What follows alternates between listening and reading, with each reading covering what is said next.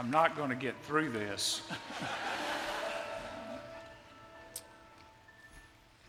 it, is, uh, it is good to be in the Lord's house today. I'm glad the storms were yesterday and not today because it'd just be me and Terry and Jesus here uh, today. Uh, but I'm glad my family is here and uh, some of our kids have grown up in this church and gone through college and now are off uh, making a difference for the Lord or have come back for today. And uh, Jon Erwin uh, surprised me this morning, who was, uh, I first met on the set of Courageous, running the, the uh, second unit, and then uh, was privileged to be a part of the Woodlawn movie with them about revival and racial reconciliation. And he, he flew in from Nashville last night. I don't know how you got into Albany last night. There must have been a cargo plane or something that you hopped in the back of. But uh, for my girls to be here and for Drew to be here, for you to be here, uh, for this day is, is very special to me. Um, I'm going to preach all 2,000 sermons that uh, I, I have preached here because some of you missed some of them. Uh, and so I want to make sure you get them. Uh, I want to ask you to turn your Bibles to Romans chapter 12. Romans chapter 12 as we conclude this series on the Christ centered life. And I want to speak to you for a few moments this morning on consecrated Lord to thee. Consecrated Lord to thee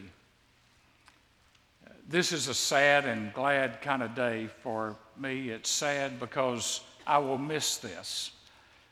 But I'm glad because God's not done with uh, us as a family or with you as a church. And I, I'm grateful for what God has ahead. Uh, you know, God never panics in heaven, He just doesn't. There's nothing that catches Him by surprise. He doesn't panic he didn't run around and called an emergency angel meeting when Paul was decapitated. He didn't uh, fall apart at the pieces when the disciples were being martyred, when Stephen was being martyred. The church marches on. And as long as God leaves us here on this earth, He has a purpose and He has a plan. And His purpose and His plan is through the people called the church. It's not the buildings, it's the people. And uh, what makes this church great is the people that are here. God has allowed us to build some great things, but it's the people that have made uh, Sherwood what it is. And as I uh, said in an interview a number of years ago uh, with USA Today, and they were asking about the movies, I, I can't even remember now which movie it was, uh, but uh, I said, you know, God did a pretty big thing in a little town called Bethlehem. And because of your prayers, because of your commitment, because of your faithfulness, because of your sacrifice, because of your serving, there are a lot of people in this world that know about Albany, Georgia, that would not have known about this church otherwise. But it's because of you and your willingness to take a risk and to follow some crazy pastor and some crazy staff that believed that God could do something more than just Sunday school and church, and that we could have a bigger footprint in this world.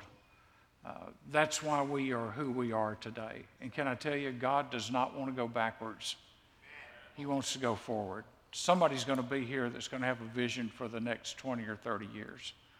And I can't wait to see, God willing, what that looks like.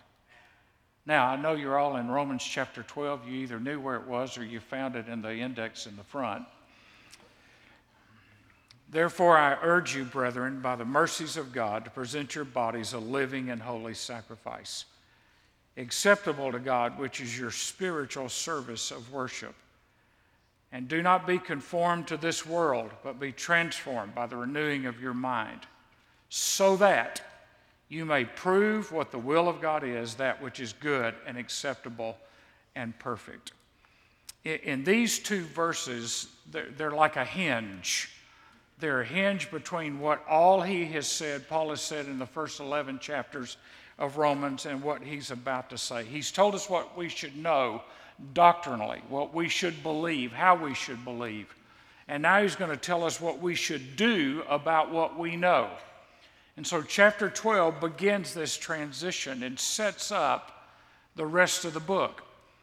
In chapter 12, he talks about our individual responsibility to the will of God, to live out the will of God. In chapter 13, he talks about our societal responsibility, how we're to act and live in the society in which we live. And no matter how bad you think our society is, we do not live under a Roman dictator and an oppressive government that killed people at a whim we are still blessed to live in a land of freedom. We have societal responsibilities. In Romans 14, our fraternal responsibilities, accepting brothers and sisters in Christ. The standard is not what's on the outside, the standard is what's on the inside. In Romans 15, our universal responsibilities of evangelism and missions. Paul wants us to clearly understand that Christianity is a person, the Lord Jesus Christ. And Christianity is a life. It is the life of Christ in us, that person in us through the Holy Spirit that empowers us to live a consecrated life and to live above the fray and to stand out in a world that is falling apart. The therefore in chapter 12 and verse 1 looks all the way back through the first 11 chapters. This divine revelation and motivation to do what Paul has written about, this Magna Carta of our faith. He talks about in the first 11 chapters the sinfulness of man and that man is ruined by sin, that apart from God coming and giving his son to die for our sins, we're without hope. We can't do enough good works. We can't save ourselves. We can't be good enough. We can't join enough churches. We can't be baptized enough times to save ourselves. It's all by the grace of God. It's all by the grace of God. And then he talks about the salvation comes through Christ. Salvation does not come by good works, it comes through the blood of Jesus Christ. All have sinned and come short of the glory of God. But God has provided a way of salvation through his son, Jesus Christ. And all that he does in those first 11 chapters is tell us about salvation and then sanctification, how God wants us to live in light of being saved. Our relationship to God is built on consecrated bodies, on renewed minds, on giving God our hearts and then our bodies and we need to remember a word here that can, I think we can quickly pass over. Brethren. I beseech you, therefore, brethren. Now, Paul is writing to a church in Rome, in a pagan city, full of Jews and Gentiles. And you know that everybody is a Gentile that's not a Jew. So it doesn't matter what race you come from, what part of the world you come from. If you're not a Jew, you're a Gentile. That's the big picture of God. And he knew that different cultures and the diversity of people coming together could issue problems and opportunities, but it was the will of God that the church be one body. Not a group over here, not a group over there, not a group over here, but that the church be one. And that when we look at each other, we look at each other as brothers and sisters in Christ Jesus. We don't look on the outside because none of us had anything to do with how we look on the outside. We look on the inside because we all bleed red. And so Paul says this word, brethren, he's trying to address the tension that happened in every church in the first century of division, uncertainty, distrust, different customs, different ways of thinking, but they had to all come together in one church and to be used by God. John Stott says that this choice of this word brethren is deliberate. Look at what Stott says. Now, all believers, irrespective of their ethnic origin, are brothers and sisters to the one international family of God. And so all have precisely the same vocation to be holy, committed, humble, loving, and conscientious people of God. So he calls us, first of all, to consecration. I urge you, I beseech you. This is a call not just from the Apostle Paul, this is a call based on the call of God. I beseech you, I, I, I urge you, I appeal to you. It, it's not a suggestion. It's saying this is how we need to live if we are God's children. If we understand what God has done for us, this is how we need to live. This is not an argument, it's not a lecture, it's an appeal that Jesus wants our attention and he wants our surrender. Paul is using a verb form of the noun for the Holy Spirit, parakaleo. It carries the idea of standing alongside someone and giving counsel or hope or perspective. We are called to stand alongside one another in this battle of life. We're not called to abandon each other, we're called to stand alongside each other, to come alongside. I urge you, I appeal to you to come alongside those who hurt. That's what Paul is saying. To those who don't understand, come alongside them. To those who are upset, come alongside them. He's urging them to act like Jesus in a world that wants to act in the flesh. And to give people the benefit of the doubt and call them to a higher purpose of their faith in Jesus Christ. This is urging something that looks like what God expects of us. God expects this of His children. You, as parents, you, you expect certain things of your children. You hope, you pray, you expect. Well, God expects certain things of His children. He sent His Son to die for us so that we could model and look like the children of a holy God and of a loving Heavenly Father. Secondly, there's the basis of consecration by the mercies of God. Paul is specifically calling to mind the message of the mercies of God that he's been dealing with over and over and over again in Romans 1 through 11. In fact, when Paul thought about the mercies of God, you think about this. This is a guy who was the religious guy of religious guys. He was the Pharisee of Pharisees. He had an edict from the chief Pharisees to go out and kill Christians, and God met him on the road to Damascus and struck him down and said, Paul, why do you persecute me?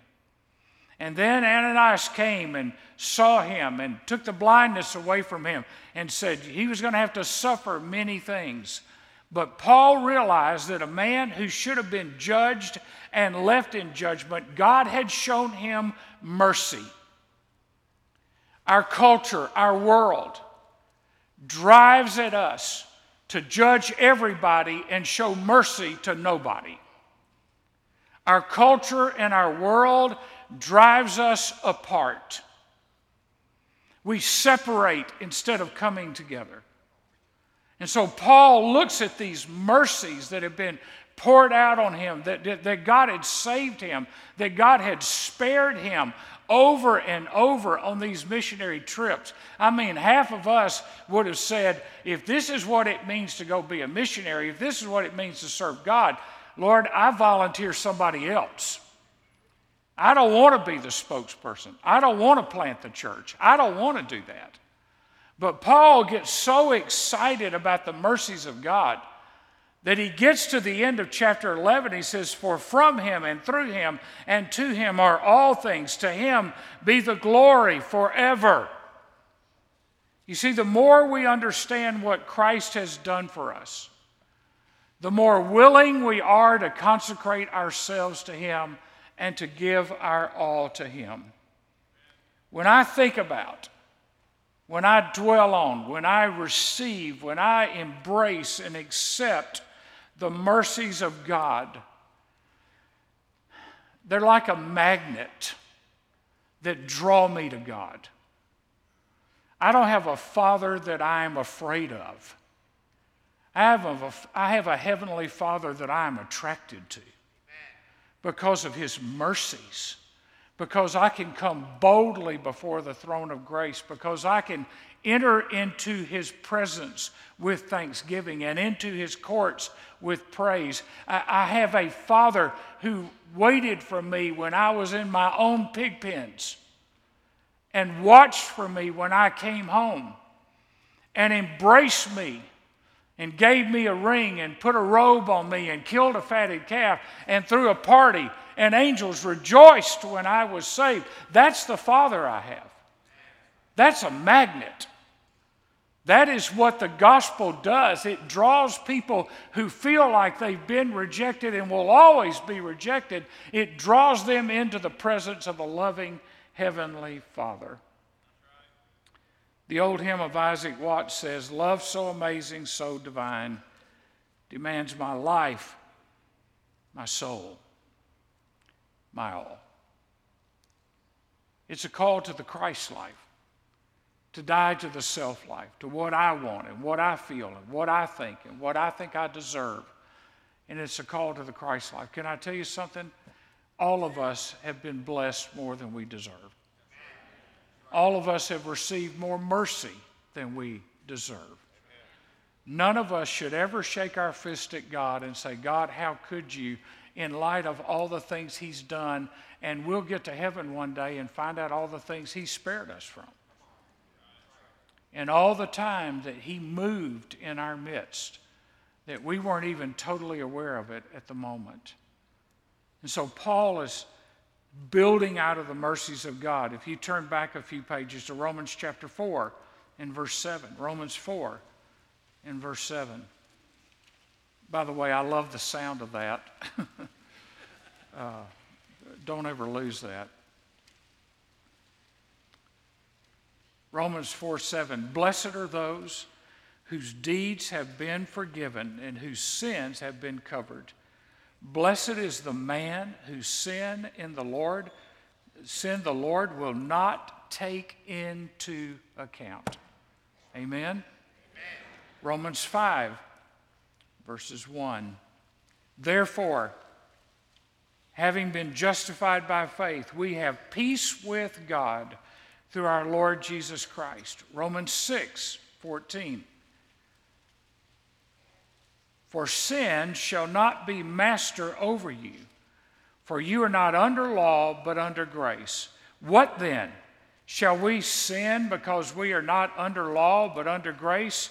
May it never be. The third thing is the way of consecration. How, how do we get to this? Paul says, present your bodies. Present your bodies. Now, in Romans 6, Paul says we shouldn't go on presenting our bodies to sin, but now he says we present our bodies to God. And to present is a technical term, it's a sacrificial term, it's a temple term of bringing something and putting it on the altar. Just like the Jews in the Old Testament would bring their sacrifices, their first fruits, their animals, their unblemished animals, and put them on the altar. Eh, the key was the sacrifice had to be without blemish and without defect. And he says we are to present ourselves. Now that's an aorist tense in the Greek. I just thought I'd throw a little Greek at you this last message. Uh, that's an aorist tense, meaning it's set once and for all. Present yourself once and for all to God. His sacrifice for us once and for all means that I once and for all make a decision that I'm going to follow Jesus. Now, I'm going to have hiccups on the way. I'm going to have speed bumps on the way. Somebody's going to sit at the light when the turn signal is on, and they're just going to sit there because they're texting on their phone and about five seconds later, you're going to lose your Christianity. And somebody is going to be in a drive through line because you can't go in and order and sit down, and they, they can't make up their mind. Do I want a medium drink or a large drink? A large drink or an extra large drink? Do I want, do I want tea or do I want Coke? Do I want grilled or do I want fried? I don't know. Wait a minute. Let me change that order. And then you're going to sit there and say, we, we're not just going to eat chicken today. We're going to get you today for taking time in this line. Uh, I, I went somewhere the other day and they said, Do you know what you want? I said, Yes. I already know what I want. Can I pass? Is there a passing lane? Can I get around these people? I mean, I'm a man in a hurry. I'm a man of God. you got to let me get by.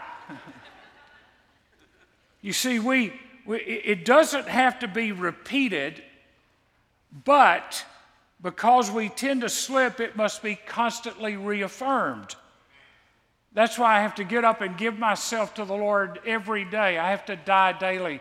I, I have to take up the cross daily because although it is a once for all presenting myself, when I put myself on the altar, I know I have a tendency to crawl off. So I have to remind myself to get back on the altar and present myself a living sacrifice. Paul said it this way in 1 Corinthians chapter 6 and verse 19.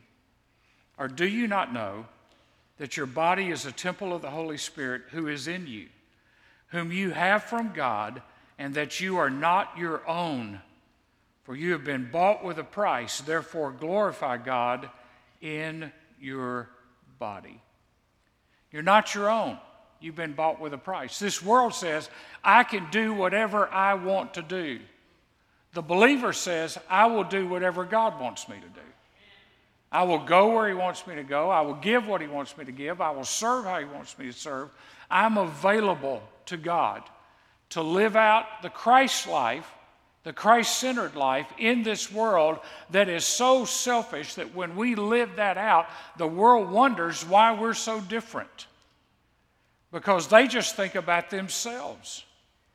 Uh, I, I said this doing youth camps for years. And, you know, kids would come up to me and say, Well, I, I don't think I don't think these people like me. I don't think those kids like me. I don't think this group likes me. You know, it's just the way they look at me at the locker. It's the way they look at me at the table at school. It's the way, it's the way they look at me. And I'd say, they're not looking at you. They're so obsessed with what they think you're looking at them and they're worried about themselves. They're not worried about you. They're worried about themselves. Do they like me? Do they like me? I hope they like me. And all of y'all are sitting there having the same thoughts and not talking to each other. You might find you like each other if you just break down the barrier of worried about yourself and start being conscious of being like Jesus. And reach for the ones that the world doesn't want to reach for. The life we live is to be an expression of the life of Christ, not just in moments, but our entire being. Jesus gave his life for us. We are to give our lives for him. Look at what he says. We're a living sacrifice. This is in contrast to the old covenant offerings of a sacrifice had to be slain. This is a call for a daily, living, deliberate, ongoing sacrifice again and again because left to ourselves, we want to live for ourselves. We don't want to die to self. We just want to live for ourselves. And we can't do that and please God. This offering is not made in a temple. This offering is made in our homes, in our schools, at work, in what we do and where we go and how we live. It's made in the daily grind and crunch of life that when life squeezes us, what comes out of us looks like Jesus. And when it doesn't, then the first thing I know is I need to get back on the altar. And I need to die to myself because I don't have to have my way. I need to have God's way. It doesn't have to be about me, it has to be about Him. Because when I'm gone one day, and in glory, God's not going to ask me, Well, Michael, what do you want to do today? How do you want me to run heaven today? Boy, can you imagine if there, if there are many, many Baptists, I didn't say any, I said if there are many Baptists in heaven, can you imagine how many people are going to think that they can go to the throne of God and say, uh, We'd like to have a committee meeting? And God will lean over and say, You know, I tried that one time.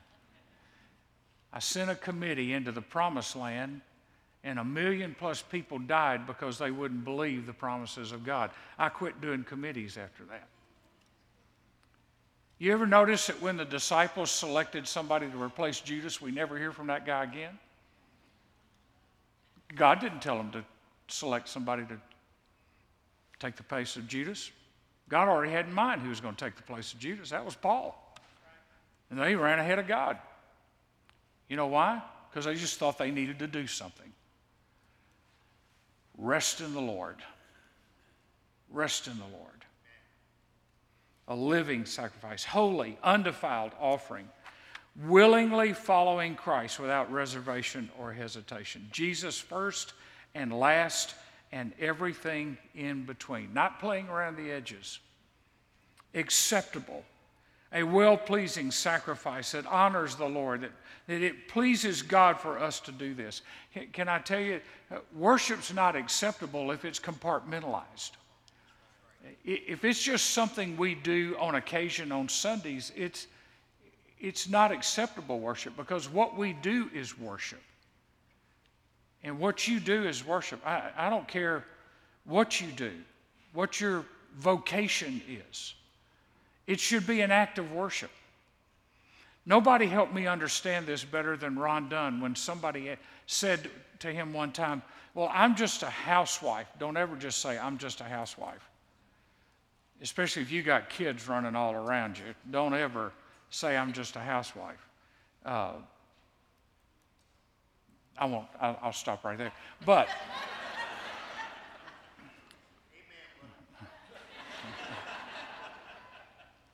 Ron said, Let me tell you what your spiritual, spiritual act of worship is. He says it means that you can wash dishes to the glory of God. While you're sitting there washing dishes, you can praise God that you have the hands to wash dishes, the appetite to eat, the, the resources to provide for your family. He said, You can have worship washing dishes. You can have worship cutting your yard. You can have worship doing your job, your career, your vocation can be a living sacrifice and act of worship. Jesus asks nothing of us that he has not done himself. Lord, this is too hard. You're asking too much. He's, he's not asking anything of us he has not done himself. General William Booth, the founder of the Salvation Army, said, God has had all there was of me. J. Wilbur Chapman said, The greatness of a man's power is the measure of his surrender. Now, the result of consecration is found in the last of verse 1 and in verse 2, which is your spiritual service of worship. We just talked about that. And do not be conformed to this world, but be transformed by the renewing of your mind, so that you may prove what the will of God is, that which is good and acceptable and perfect. It's reasonable, it's spiritual. One commentator says the necessity of this rite of consecration follows from all the argument about the mercies of God. It's spiritual, it's reasonable. Let me tell you another way you can translate that it's logical. It makes sense, sanctified sense, in light of what God has done for us. It makes sanctified sense to live this kind of life in light of the mercies of God, to be consistent. It's logical. You understand all that Christ has done for you. It means that you don't want to be half hearted or, or hot or cold or on and off and up and down. You, it's spiritually sensible to live this way. Sam Shoemaker said, To be a Christian means to give as much of myself as I can to as much of Jesus Christ as I know. To give as much of myself as I can to as much of Jesus Christ as I know. Do not be conformed to this world. Literally, do not be conformed to this age, to the way that this world thinks. God has another way of us thinking about how life should function, how families should function, how churches could fu- function, how businesses should function. He has a, he has a better way. You know, I, through, through decades of being in ministry, I, have had people say to me at times, well, you know, you, you, you, just can't, you just can't bring your Christianity into your business. And I said, uh, You ever heard of Truett Cathy? Chick fil A makes more per store closed one day a week than McDonald's does.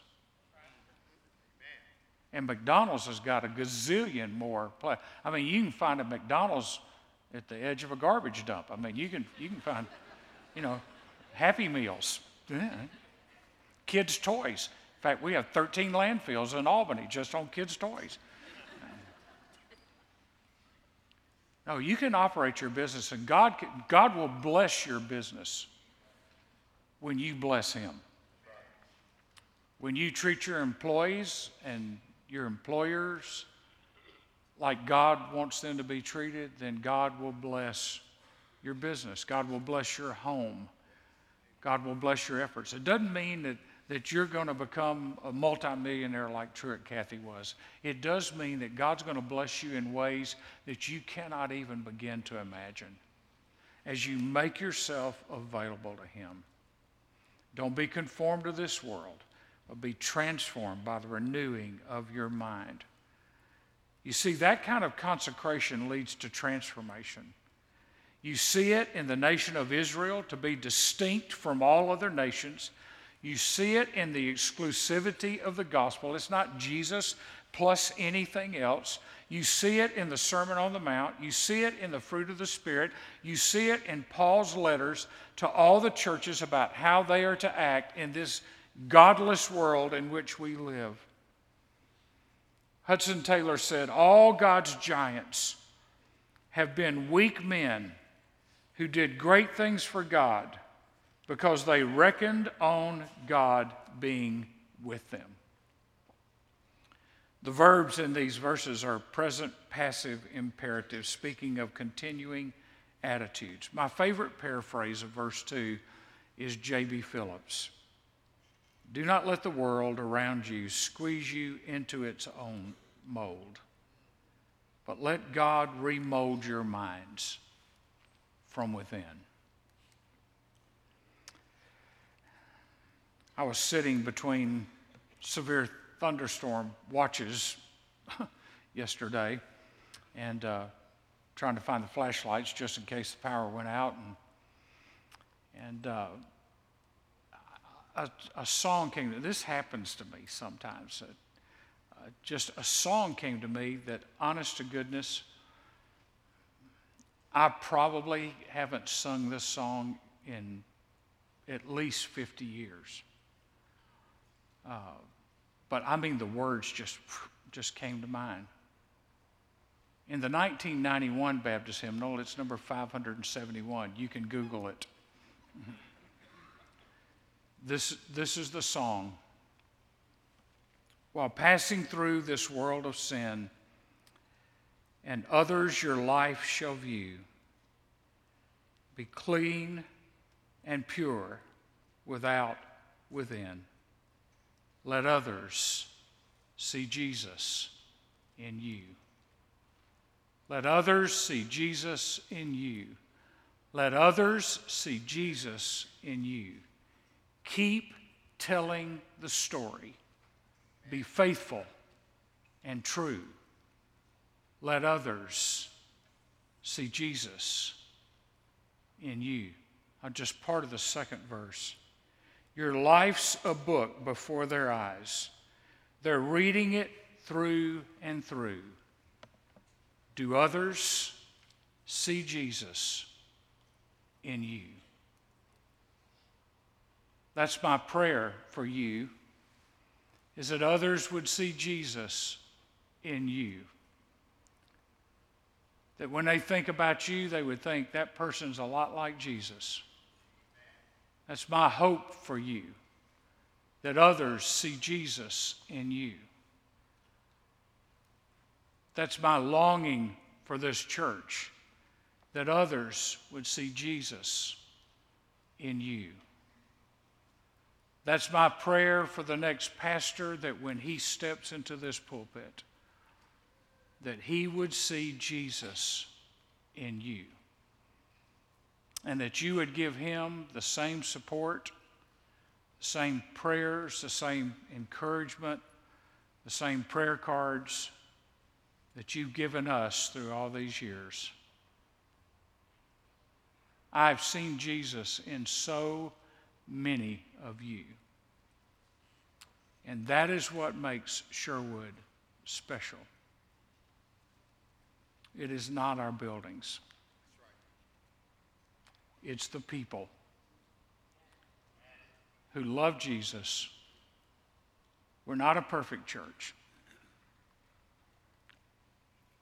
but we're a mighty good one because people see Jesus in us. I cannot tell you through 31 years how many times somebody has sent me a note, written me a letter, sent me a text, posted on Facebook, and said something to this effect. When I walked on that campus, I sensed the presence of God. May it forever continue until Jesus returns.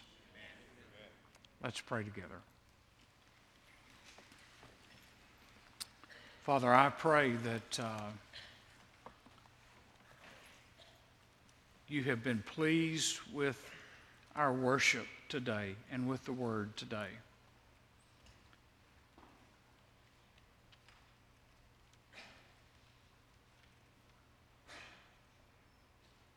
Pray as I stand here and remember what I stand on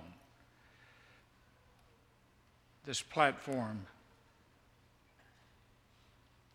written 20 years ago let him who stand here and preach not Jesus be accursed.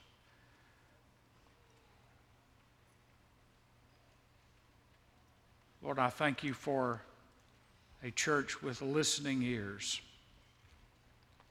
and obedient feet and serving hands. I thank you we'll get to do this uh,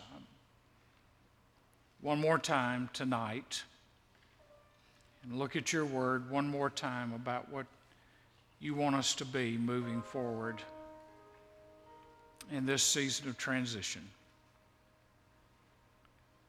I pray that if someone is here today and they haven't trusted Jesus as their personal Lord and Savior, that they will have heard enough about Jesus, seen enough about Jesus that today would be the day of salvation. That in a moment when we break from this place, that uh, they will go out to that next steps desk and talk to somebody about having a relationship with Jesus Christ.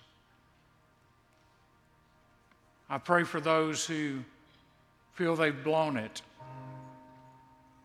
who wonder if they can restore and redeem the land which the locusts have eaten. That you would plant new fertile seed in their hearts and in their minds. I pray for those that have given up, that have succumbed to guilt and a sense of being overwhelmed or a sense of self pity or an attitude of defeat. That today would be the day that they, right where they are, put themselves on the altar and give their yes to you. Lord, you're a good Father. It's just who you are. You're a loving Father. You're a waiting Father.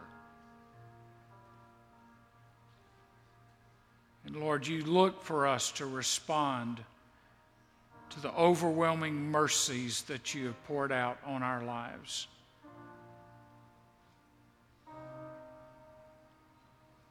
I thank you for the privilege of worshiping you today. I pray that it has been pleasing to you, honoring to you, glorifying to your Son, Jesus. And in a moment when we leave and when the praise team sings us out, we have entered your courts with praise. May we leave your courts with thanksgiving. We pray it in Jesus' name. Amen.